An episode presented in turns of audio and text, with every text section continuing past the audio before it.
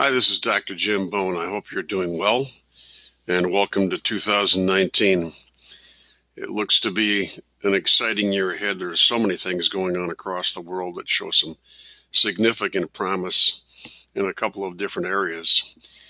But before we launch into 2019, what I want to recommend to you is to go back and take a look at your 2018 goals and determine which of those did not get done some of your goals may be what I would call garbage goals that you just thought were really good at the time, but turned out to be insignificant or unimportant.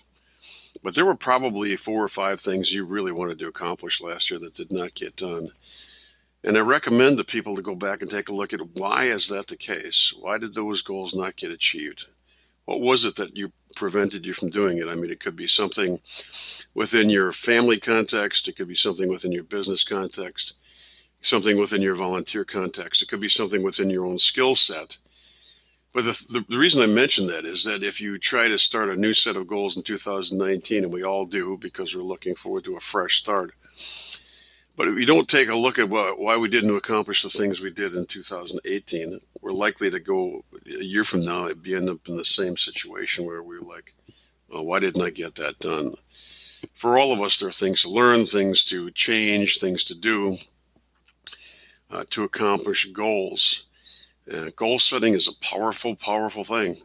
It helps us to focus. Psychologists tell us that by having goals in mind, it helps us to avoid other things that we don't want to do. It just really helps the mind focus.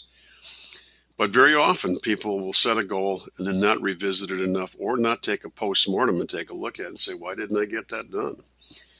Something within us, uh, you know, it could be a skill set, it could be any of a number of things. But I just offered you before you start that next set of goals for 2019, take a look back.